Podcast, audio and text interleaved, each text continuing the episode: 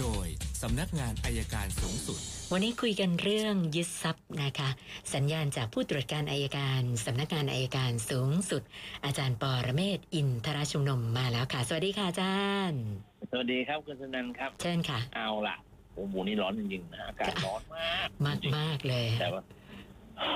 อ้าววันนี้มาคุยกันเรื่องของอาการยึดทรัพย์เมื่อเช้าก็มีคนโทรมาเหมือนกันยึดทรัพย์โทรมาจากจังหวัดน่านค่ะนะครับว่า เขาเป็นหนี้บัตรเครดิตอยู่เนี่ยหกหมื่นบาทนะครับแล้วก็ถูกยึดทรัพย์แล้ว ถามมายึดอะไรยึดบ้าน ราคาเท่าไหร่ล้านสองโอ้โอ้โหค่ะผมบอกว่าอะแล้วประกาศขายครั้งแรกเมื่อวันที่หนึ่งปรากฏว่าผ่านไปแล้ว ยังไม่มีคนซื้อ แล้วเลื่อนไปอีกวันหนึ่งผมก็บอกว่าจริงๆแล้วคือมาหาผมเนี่ยมันปลายน้ำทุกทีเลยค่ะคือถ้าถูกยึดตั้งแต่ทีแรกแล้วบอกนะครับ เราก็บอกให้ไปยื่นคำร้องต่อศาลยื่นคำร้องต่อศาลว่า ทรัพย์สินที่ยึดน่ะมันมีราคาเกิน ซึ่งศาลฎีกาก็ไม่ให้ยึดอยู่แล้ว ถอนการยึดและศาลฎีกาบอกว่าจะให้ไปยึดทรัพย์สินเอาในบ้านเป็นหลักชาวบ้านไม่ค่อยรู้นะครับ แล้วก็อันนี้คือจุดอ่อนทีนี้ก็จะการประกาศขายวันที่ 18 ครั้งที่สองผมก็บอกว่าแล้วบริษัทที่เขามายึดเขาว่าไง บริษัทที่มาฟ้องเนี่ยเขาเป็นบริษัทที่รับจ้างบางทีเขาบอกถ้าจ่ายแสนสองแล้วเลิก หนี่ตามคำภาษาหกหมื่นถ้าจ่ายแสนสองแล้วเลิก แล้วเราถามว่าจะทำยังไง ผมก็บอกเอาอย่างนี้ได้ไหม วันเนี้ยไปที่ศาลจังหวัดน่าน ไปสำนักงงานบังคับคดี แล้วขอทราบว่า ณวันเนี้ยท่านต้องจ่ายเงินตามคำพิพากษาทั้งหมดเนี่ยเท่าไหร่ ซึ่งมันไม่น่าจะถึงแสนสองหรอกสักบวกดงบวกดอก แล้วจะน่าจะเก่งก็สักเจ็ดหมื่นนิดค่ะๆนะครับ ให้ไปถาม ถามเสร็จแล้วถ้ารู้ยอดแน่นอนก็ไปหาเงินมา ไปกู้ตรงไหนมันก็ได้มาวางตรงนี้ก่อน แล้วก็ถอนการยึดออกมา มันก็จบ แต่ว่าเรื่องอย่างเงี้ยคุณนันครับ ชาวบ้านมันไม่ค่อยรู้ไงพอถึงเวลาแล้วเหนื่อยผมทุกทีเลย คือบางทีมันเหนื่อยตรงนี้เราช่วยเขาได้ไม่มาก ถ้าเขาบอกตั้งแต่ต้น เราจะได้จัดทำคำร้องให้ให้ทนายอาสา หรือว่าพวกอายการฝั่งนู้น ช่วยเขียนให้หน่อยเขียนให้ไปยื่นเขาอันนี้คือต้องต้องช่วยชาวบ้านชาวบ้านไม่มีปัญญาครับเรื่องพวกนี้ อีกอันหนึ่งเรื่องที่สองก็เรื่อง เรื่องการยึดทรัพย์เนี่ย อย่างนี้มีคนถามมากที่สุดก็คือว่าสามีไปเซ็นค้ำประกัน ค่ะและภรรยาไปเซ็นยินยอมคำถามว่า ถ้าไปเซ็นยินยอมแล้วเวลาไม่ชำระหนี้เนี่ย จะถูกอายัดทรัพย์สินด้วยหรือเปล่าคำตอบตรงๆเลยนะครับ การค้ำประกันเนี่ย แม้สแปคู่สมรสจะไปลงนามยินยอม ก็ไม่ผูกพันกับสินสมรสครับ เพราะเพราะการค้ำประกันเป็นเรื่องส่วนตัวไม่ใช่เรื่องของการทำนิติกรรมที่ผูกพันเกี่ยวกับ ความเป็นครอบครัวครับ เพราะฉะนั้น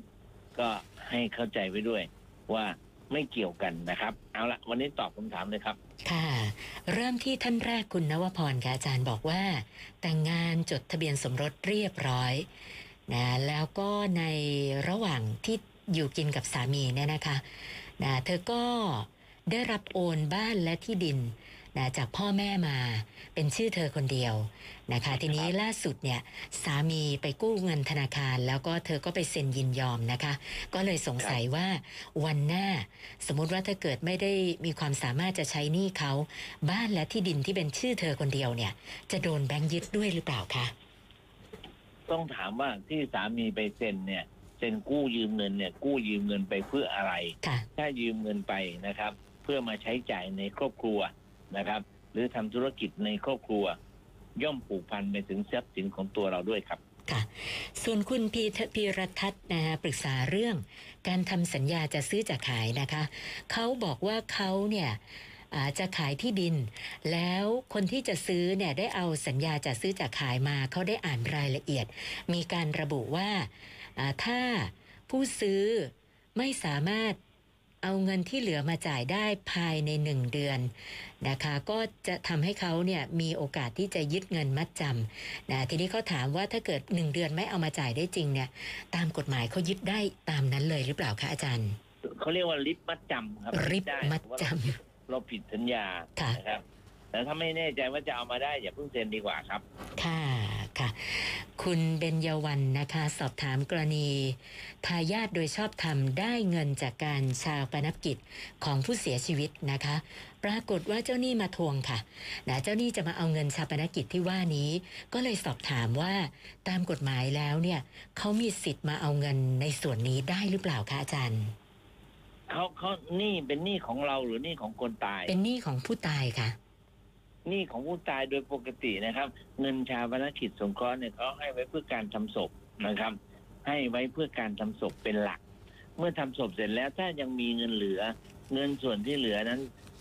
ตามระบบต้องสงเคราะห์ครอบครัวก่อนค่ะถ้าเหลือจากสงเคราะห์ครอบครัว แล้วถ้าครอบครัวยอมก็สามารถชำระหนี้ที่ค้าที่ผู้ตายค้างอยู่ได้ ซึ่งขณะเนี้ยผมผมไปไปเป็นคณะกรรมการ ปรับปรุงเรื่องกฎหมายฉบับนี้ก็ให้แบ่งเงินชาปนกิจออกเป็นสามส่วน ค่ะ แต่ตอนนี้มันได้แค่สองส่วนนะครับ ส่วนที่หนึ่งคือสงเคราะห์ศพ ส่วนที่สองคือสงเคราะห์ผู้ที่มีชีวิตอยู่ครอบครัว นี่ผมกำลังขอแก้เป็นว่าหนึ่งจัดการเรื่องงานศพก่อนสองสงเคราะห์ครอบครัวตามสมควรแล้วก็สามลดภาระหนี้สิน เพราะว่าถ้าไม่ลดภาระหนี้สินตรงนี้ มันจะตกทอดมาถึงทายาทด้วย เพราะฉะนั้นอยากให้คุยกันแต่ว่า เน้นว่า ต้องจัดการงานศพเป็นหลักครับ ค่ะ แล้วก็ข้อถามเพิ่มเติมมาบอกว่า ในกรณีที่ผู้ตายไม่ได้มีทรัพย์สมบัติอะไรทิ้งไว้ให้เลยเนี่ยนะคะ แล้วเจ้าหนี้มาทวงหนี้กับทายาทเนี่ยก็ถามว่าได้ไหมคะอาจารย์ ทวงได้แต่ว่าคนเราไม่ต้องจ่ายอะไรเลยเพราะเพราะเพราะผู้ตายไม่มีมรดกคือค่ะคือคนตายเป็นหนี้นะครับ ไม่ใช่ทายาทเป็นหนี้ค่ะเพราะฉะนั้นถ้าพาทายาทถ้าคนผู้ตายมีมรดกก็ต้องเอามรดกนั้น ใช้หนี้ก่อนที่ทายาทจะได้รับ แต่เงินชาปนกิจเนี่ยต้องทำศพก่อนครับ ค่ะ คุณพักพลเล่นแชร์ออนไลน์นะคะ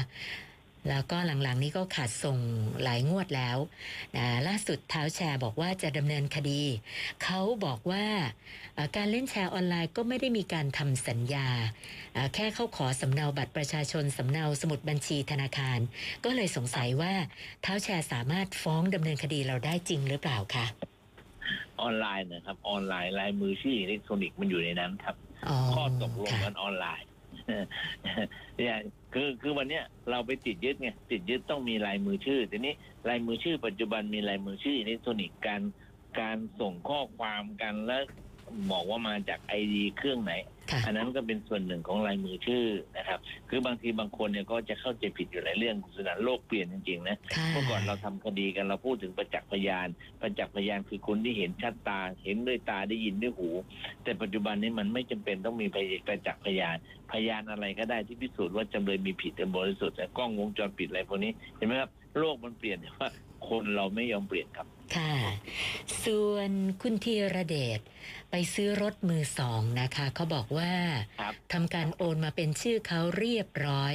แต่สงสัยอยู่นิดเดียวค่ะอาจารย์ว่า ประกันชั้นหนึ่งที่มันติดอยู่กับตัวรถเนี่ยนะคะ มันเป็นชื่อเจ้าของเดิม ทีนี้ตามกฎหมายเนี่ย ถ้าเกิดอุบัติเหตุขึ้นมา เรามีสิทธิ์จะเรียกประกันชั้นหนึ่งมารับผิดชอบในอุบัติเหตุที่ว่านี้ได้หรือเปล่าอะคะ ได้ครับ มันการประกันชั้นหนึ่งเนี่ยมันมันอยู่สาระสำคัญอยู่ที่ตัวรถ รถคันนี้ยังมีมีประกันภัยอยู่ค่ะประการที่สองเมื่อเกิดเหตุแล้วเนี่ย สาระสำคัญอยู่ที่สองคือผู้ที่ขับขี่ต้องไม่ทำผิดกฎหมายนะครับ ไม่จำเป็นต้องเป็นเจ้าของรถครับ เราอย่ายกตัวอย่างง่ายๆมาสามีซื้อรถทำประกันลูกชายเอาไปขับชนเขาก็ซ่อมให้ครับ ค่ะ ส่วนคุณวินลดานะคะ ปรึกษาเรื่องลูกชายนะคะคือคบกับผู้หญิงคนหนึ่งสี่ปี ก็อยู่กันแบบไม่ได้จดทะเบียนสมรสนะคะ ตอนนี้เลิกกันแล้ว ปรากฏว่าฝ่ายหญิงมาทวงเงิน บอกว่าในช่วงที่อยู่ด้วยกันเนี่ยฝ่ายชายเอาเงินเธอไปใช้นะแล้วก็ให้พ่อแม่ก็คือคุณวิรดาเนี่ยรับผิดชอบด้วยนะคะ เนื่องจากว่าถ้าไม่รับผิดชอบเนี่ยจะไป แจ้งความดำเนินคดีนะทั้งลูกชายแล้วก็ทั้งพ่อแม่ด้วยนะคะ แล้วมีการโพสต์รูปลูกชายประจานด้วยว่าเป็นบุคคลอันตราย ก็เลยสอบถามมาว่า เจอแบบนี้ทำยังไงดีคะอาจารย์ เดี๋ยวนะครับลูกชายอายุเท่าไหร่เนาะไม่ได้บอกด้วยค่ะ เอ่อถ้าลูกชายบรรลุนิติภาวะแล้วก็เป็นเรื่องส่วนบุคคลนะครับค่ะ แต่ถ้าลูกชายยังไม่บรรลุนิติภาวะอาจจะกลายเป็นเขาก็โดนข้อหาพรากเราก็อาจจะโดนข้อหาพรากผู้เยาว์ได้เช่นเดียวกันค่ะ ผมว่า ผมว่าจริง ๆ ต้องอธิบายฝ่ายหญิงให้เข้าใจนะครับ เวลาแหมผมว่าอะไรนะรักกันน่ะมันเหมือนแห้วนะครับพอได้กันแล้วแห้วมันกว่าเนี่ยมันก็จะเป็นอย่างเงี้ยนะครับเพราะงั้นผมอยากให้คุยกันเสีย คืออยู่ด้วยกันมันก็ต้องคือคือคือต้องปรับทัศนคติใหม่ว่า การเป็นสามีภรรยาเนี่ยต้องอุปการะเลี้ยงดูซึ่งกันและกันค่ะไม่ใช่ฝ่ายใดฝ่ายหนึ่งเลี้ยงดูฝ่ายเดียวครับค่ะแล้วก็ถามเพิ่มเติมมาบอกว่า การที่ผู้หญิงคนนี้ไปโพสต์ นะแล้วก็มีรูปของแม่นะคะ มีนามสกุลของแม่ติดไปด้วยเนี่ยทำให้ได้รับความเสื่อมเสียนะจะฟ้องร้องดำเนินคดีได้หรือเปล่าอะคะได้ครับก็เป็นการหมิ่นประมาทแต่โพสต์ข้อความมันเป็นเท็จก็นี่ไงผมถึงบอกไงเวลาทะเลาะกันมันก็จะเป็นอย่างเงี้ยค่ะคุยกันก่อนดีกว่าไหมครับ ค่ะ ส่วนท่านสุดท้ายคุณจันสีค่ะอาจารย์บอกว่าลูกชาย ขับรถจักรยานยนต์ไปชนท้ายรถเก๋งนะรถเก๋งได้รับความเสียหายนะคะ แต่ว่าเขามีประกันชั้นหนึ่ง แล้วครับอ่าทางเจ้าหน้าที่ก็บอกว่าอ่าเดี๋ยวประกันเขาก็ซ่อมให้เองแหละนะคะ ต่อมาปรากฏว่าประกันก็อ่า มาเรียกเก็บค่าเสียหายกับลูกชายนะก็เลยสงสัยว่าอ้าวไหนเจ้าหน้าที่บอกเดี๋ยวประกันเขาซ่อมให้ แล้วทำไมมาเรียกเก็บค่าเสียหายแบบนี้ล่ะคะอาจารย์ยังไม่เข้าใจอะค่ะเออ